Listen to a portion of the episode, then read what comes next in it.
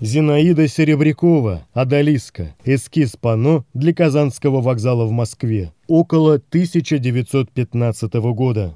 Эскиз панно для декоративного оформления Казанского вокзала выполнен на бежевом квадратном листе. В восьмигранной нише художница изобразила сидящую полуобнаженную одолиску. Женщина, закинув ногу на ногу, расположилась на одной из граней ниши и, слегка подавшись вперед, оглядывается назад и вниз. У одолиски крупное загорелое тело, широкие плечи, крепкие руки и бедра. Монументальность форм объяснялась тем, что роспись предназначалась для сводов здания, и зрителю предстояло смотреть на нее снизу вверх с большого расстояния. Единственный предмет одежды Адалиски – это золотистый платок, который покрывает голову и скрывает кудрявые темные волосы женщины, скользит по спине и опускается к ногам. Словно ненароком она кладет руку на бедро, придерживая платок и не позволяя ему полностью обнажить ее тело. Фигуру художница изображает обобщенно, лишь намеком обозначая грудь и вовсе не уделяя внимания глазам. Любопытно и то, как Серебрякова рисует ноги Адалиски. Левая нога закинута на правую, однако ступня вдруг оказывается под правой лодыжкой и вывернута при этом под совершенно невозможным для такой позы углом.